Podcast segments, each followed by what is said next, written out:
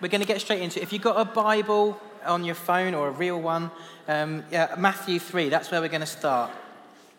Verse uh, thirteen, uh, the baptism of Jesus. Then Jesus came from Galilee to the Jordan to be baptized by John. This is his cousin, John the Baptist. But John tried to deter him, saying, I need to be baptized by you, and do you come to me? Jesus replied, let it be so now. It's proper for us to do this, to fulfill all righteousness. Then John consented. As soon as Jesus was baptized, he went up out of the water. At that moment, heaven was opened, and he saw the Spirit of God descending like a dove and alighting on him. And a voice from heaven said, this is my Son, whom I love. With him I am well pleased.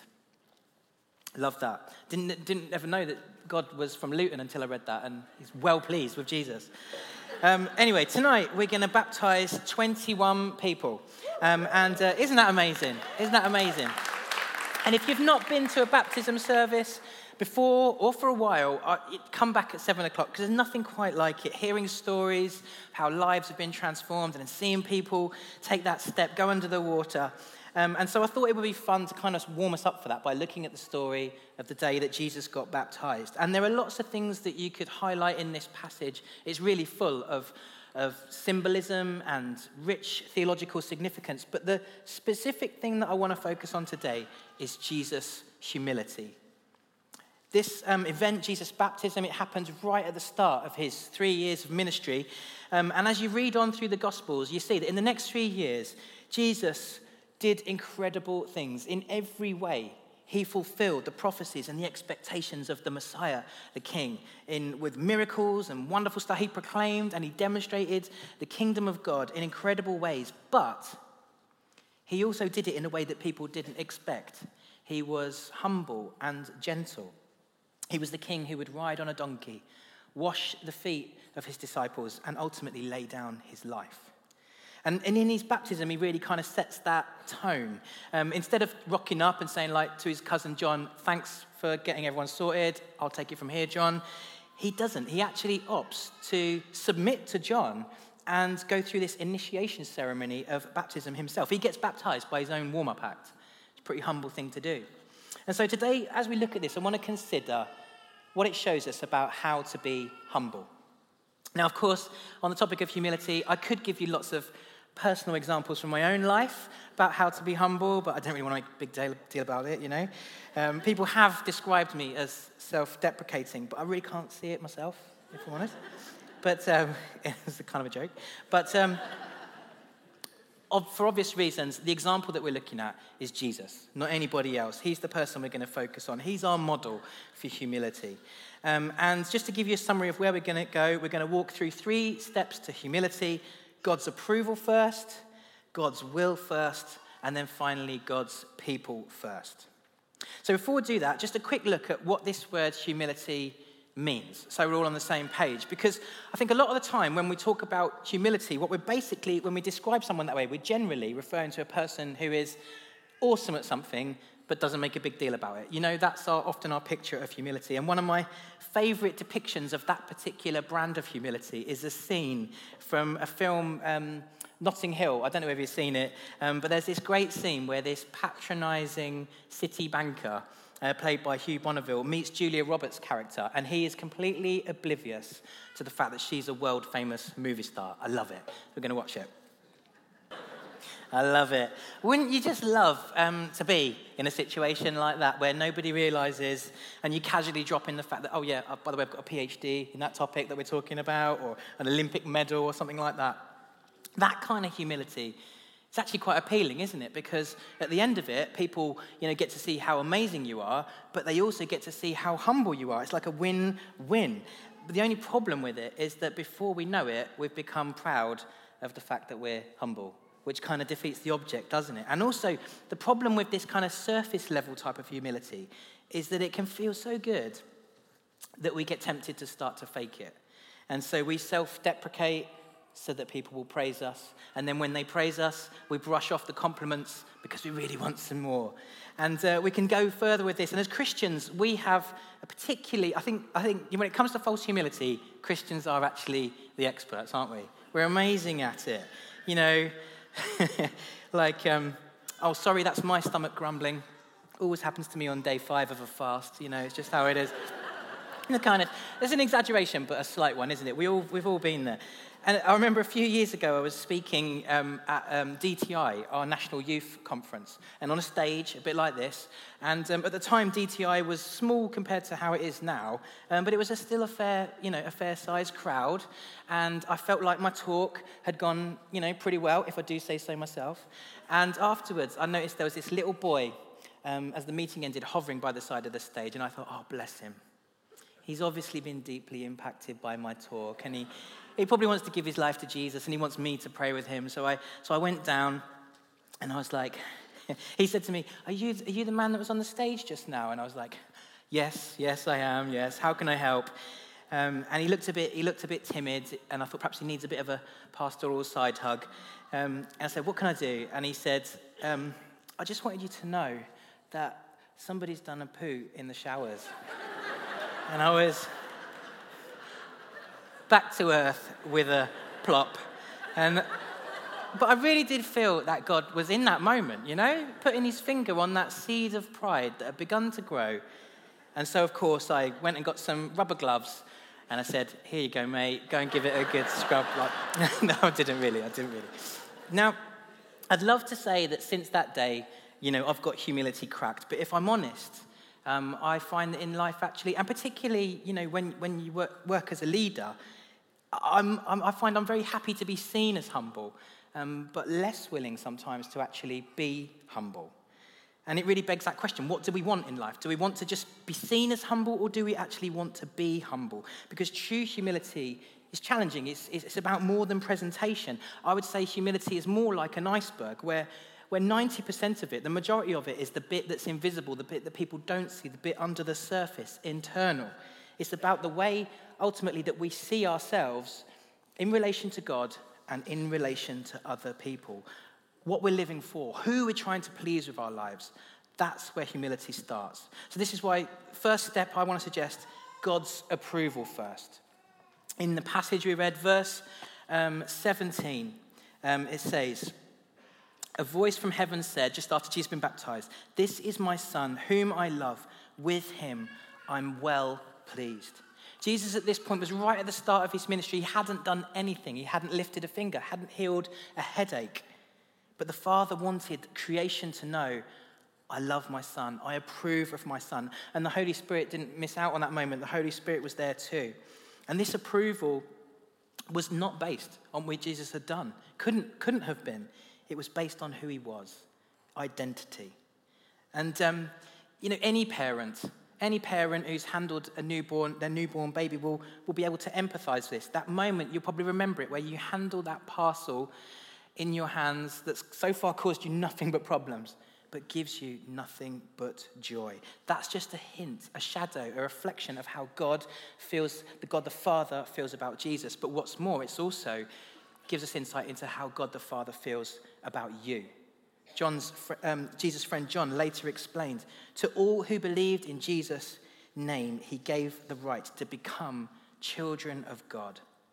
You know, it's ironic that as humans, we do we do so many things for the approval of others, for the attention of others. Sometimes it's through, you know, overt things like just boasting and striving. Sometimes it's through more subtle things like, you know, trying to squeeze uh, or find a way of squeezing some achievement that we've that we're proud of into a conversation, or finding an angle so that we can plaster something that we're proud of on social media without looking too braggy, but, you know, you want the message out there. Sometimes it's through playing false humility games, telling people we're rubbish at something so that they'll tell us how good we are, paying somebody a compliment in the hope that it will be returned. And the irony is that all of these things we do, all these games we play, trying to win approval and acceptance and status, we're trying to win things that we've already got from God.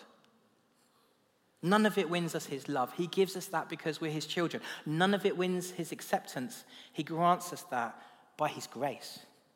None of it grants us status in the kingdom of God. We get that because we're sons and daughters of the King. And this, I think, sort of getting this, grasping this, reminding ourselves of this, is the game changer. It's knowing that we're secure in God's love, that God's approval is given to us first because we're his children. That's the thing that frees us. It liberates us. It actually grants us a true and healthy confidence to go and live for God. I love the way that immediately after this baptism, Jesus heads out straight with the, with the approval of the Father ringing in his ears. He heads straight out into the desert to go and take on the devil single-handedly. You see, you can be humble and confident at the same time. The two things aren't incompatible, but it's about where that confidence is ultimately grounded and founded that determines whether we can carry it with humility. So that's the first step. Before we speak, before we post, before we act, God's approval first. Let's function from that place. And then next step, God's will first. So it's probably helpful to do a little bit of context here um, because the origins of the practice of baptism, like what we're going to do tonight, they aren't totally clear. Um, in the Old Testament, you don't read about people getting baptized. There are descriptions of various ritual washings that the Jewish people practiced that were about making a person ceremonially clean. And the Old Testament prophets also, they did used to talk about, you know, use poetic imagery of washing when they were talking about describing forgiveness and repentance. And there's also, there is some historical evidence of um, a, a washing ritual associated with repentance that was practiced by a Jewish sect called the Essenes around Jesus' time. And a lot of people think that John the Baptist had been part of that sect. But what he was doing out there in the desert in this story is sort of something completely different, or it's something different and distinct. Dunking people in a river, um, and for a different reason. Read about it at the start of this chapter, uh, verse one. In those days, John the Baptist came, preaching in the wilderness of Judea, and saying, "Repent, for the kingdom of heaven has come near. This is he who was spoken of through the prophet Isaiah, a voice of one calling in the wilderness, prepare the way for the Lord, make straight paths for him." And so John was kind of announcing, this is a threshold moment in history. I am the sort of announcer that God told would come, and I'm here to tell you that the time has come. The Messiah is coming. The kingdom of God is about to arrive, and it's time for God's people to get ready, to consecrate themselves, to repent of their sins, to get baptized, to wash, be washed clean and ready for the arrival of the king. And it says it was, it was, it was a phenomenon what was going on. It says that um, people, um, verse five, people went out to him from Jerusalem and all Judea and the whole region of the Jordan, confessing their sins. They were baptized by him in the Jordan River. And so it was all happening. And so that's the context. And it kind of begs the question, doesn't it? Like, so if John's message was about preparing for the arrival of the king and his baptism was about repentance, why did Jesus get baptized? Like he didn't, he didn't need to prepare for the coming king. He was the coming king. He didn't need to ask for forgiveness. He hadn't done anything wrong. And this is probably why Jesus, uh, John the Baptist tries to put him off. He's like, no, you should be baptizing me. But Jesus replied, verse fifteen, let it be so now. Why? It's proper for us to do this, to fulfill all righteousness. Now, Jesus' answer is a little bit, I don't know what you think of that, it's a little bit cryptic. Um, what does Jesus mean there?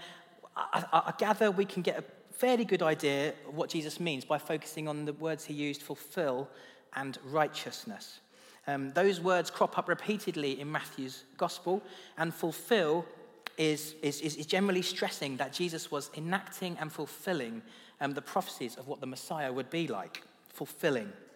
And then righteousness, in its broadest sense, is about submitting to God's will, which is a mark of, of true discipleship. So, so essentially, at his baptism, at the start of his ministry, Jesus was making a statement to say that right now, he said, right now, at this point in time, the Father sent the Son um, to save the world and serve the world. And so, so this was the way it had to happen.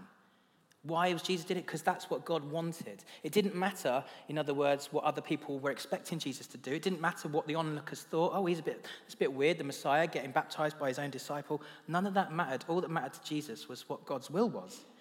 And so this baptism was the first step of God's plan for Jesus' ministry. And that's a vulnerable place to be, to just be surrendered to whatever God wants. I often think about how vulnerable people are when they get baptized, you know, when, when we do it and we hold people under the water, it's a vulnerable posture.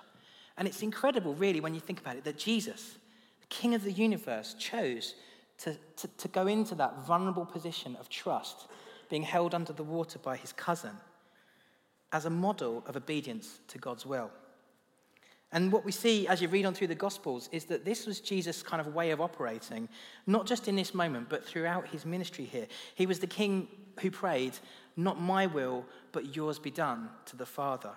And that's how he lived. And so there's something being modeled to us in this. Being a humble Christian means doing the same as Jesus. It means, you know, being obedient to Jesus and being obedient to God and being obedient to the prompting of the Holy Spirit, not just in the little things and not just in the visible things like going to church or wearing a cross. It requires more than being polite and self-deprecating to be humble like Jesus. It requires that we ultimately seek God's will first in our lives, in all things, surrendering to his plan, his definition of what's right, over what we want, over what anybody else expects of us. Now, to do that, that is a vulnerable thing to do because it involves relinquishing control, handing it over to him. God might ask us to do anything. He might ask us to give up wealth because he wants his money put, put to use somewhere else. He might ask us to give up a position of status because he wants an opportunity for somebody else to emerge. He might, he might ask us to give up that comfortable feeling of just having our own way and yielding to somebody else in a conflict or an argument for the sake of a loving relationship. For the sake of the kingdom of God, God might even ask us to give up our, our well-earned, well-deserved reputation of being a normal person, because he might ask us to do something that people don't expect. This this week I was chatting to a couple of friends who um, both have um, or had high-earning salaries, um, good jobs, but over recent months they have increasingly felt God calling them out of that and into something else. And so they've done it. They've given up the company cars and the position in the hierarchy because of this sense that God's calling them to something new. And so um, they're getting stuck in. They're starting the first Alpha course in their local church for years. They're getting involved in work with young people in their local area. They're working on projects to house vulnerable people. Basically, they sense that God's up to something and they want to put that first. And they're going for it. That's humility. So, just to recap. First step, God's approval first. Second step, we've just been talking about God's will first. Yielding control to him. And I think really these are kind of like the foundation. It's only, if we want to be humble, have to do these steps before we can then move on to getting practical and starting to actually put God's people first. And when I say God's people, I'm not, I don't just mean Christians here. I mean every single human being on this planet who is fearfully made in God's image and is worth so much to him. And as before, Jesus is our role model in this one as well. Um, and this is evident at his baptism. Remember I mentioned briefly before, Jesus didn't get baptized because he needed forgiveness. He did it, of course, because we did. His descent into the water and ascent from it was, was a foreshadow of his journey into death and on into resurrection.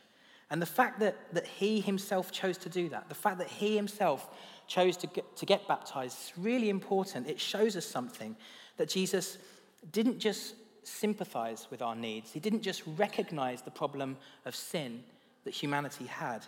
He actually identified it with it. He actually entered into it. Um, Second Corinthians um, five, Paul says, God made him who had no sin, that's Jesus, to be sin, to identify with sin for us, so that in him we might become the righteousness of God. You see that word righteousness again. Do you remember John the Baptist said, Jesus, you don't need to go under the water, you're, you're the king.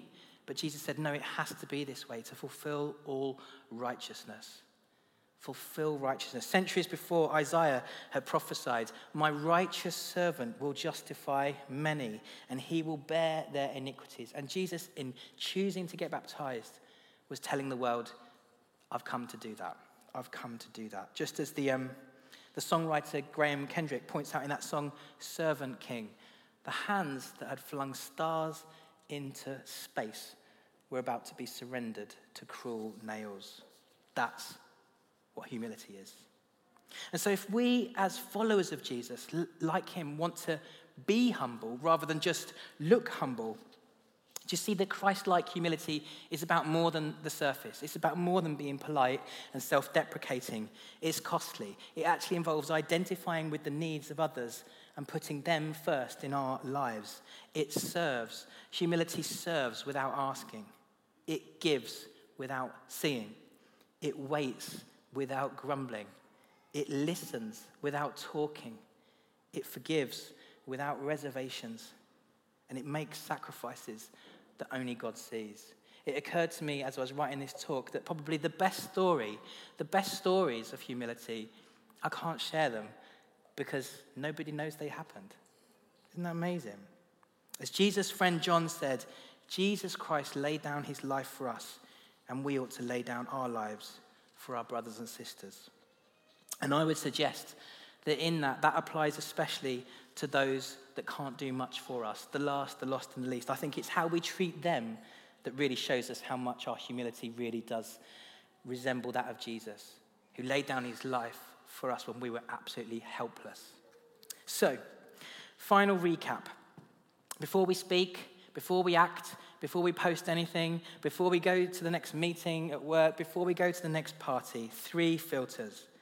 Am I remembering it's about God's approval first? Being mindful that my worth comes not from, you know, what I've done, what I've achieved, but who I am in God's eyes. Am I going to him for my security and then living from that place? Secondly, am I seeking God's will first? You know, that thing that I'm working towards, that thing that I'm striving for, that thing that I'm fighting for, is it actually what God wants, or is it just what I want? Am I willing to wake up each day and pray that prayer, your kingdom come, your will be done in my life? And finally, am I putting God's people first? One of the points I've tried to make really is that if our humility doesn't involve putting other people first, if the primary beneficiary of our humility is us and we just look good, then that's fake. That's fake humility. It has to be about more than appearances and lip service. It has to, it has to involve sacrifice. And um, and as much as these three steps are challenging, um, the, the, the thing that I want to finish by saying is is a word of encouragement, really, because I my genuine reflection is that this is a church that should be commended when it comes to humility, because I know so many of you, and I see people all the time who get this, who live this out, who embody this. Um, and just as an example, it's been so in- inspiring these last few weeks as we've gone to three services, seeing so many of you, for example, take your place and join new rotas, um, serving on a Sunday, um, not for your own benefit, but so that others can experience God and, and, and, and get involved at church. And if you, it, there's an invitation, if you'd like to get involved, we've got plenty more spaces on the teams. But it's been wonderful these last few weeks to see this, to see hands That, that do wonderful things in many cases, Monday to Saturday, coming here and doing quite humble things on a Sunday. Hands that might spend the week, you know, performing operations in the hospital, coming here and picking up crayons, changing nappies. Hands that might spend the week signing and writing valuable contracts, playing the keyboards in the background and leading us into God's presence. Hands that, that design beautiful, wonderful things, making cups of tea so that people will feel welcome. I love it. And the truth is, all of it, what we do twenty-four seven, all of it, whatever we turn our hands to, can be done with humility when we understand who we are in relation to God and who we are in relation to others. Wonderful things can be humble things, and humble things can be wonderful things when they're done for God and for others.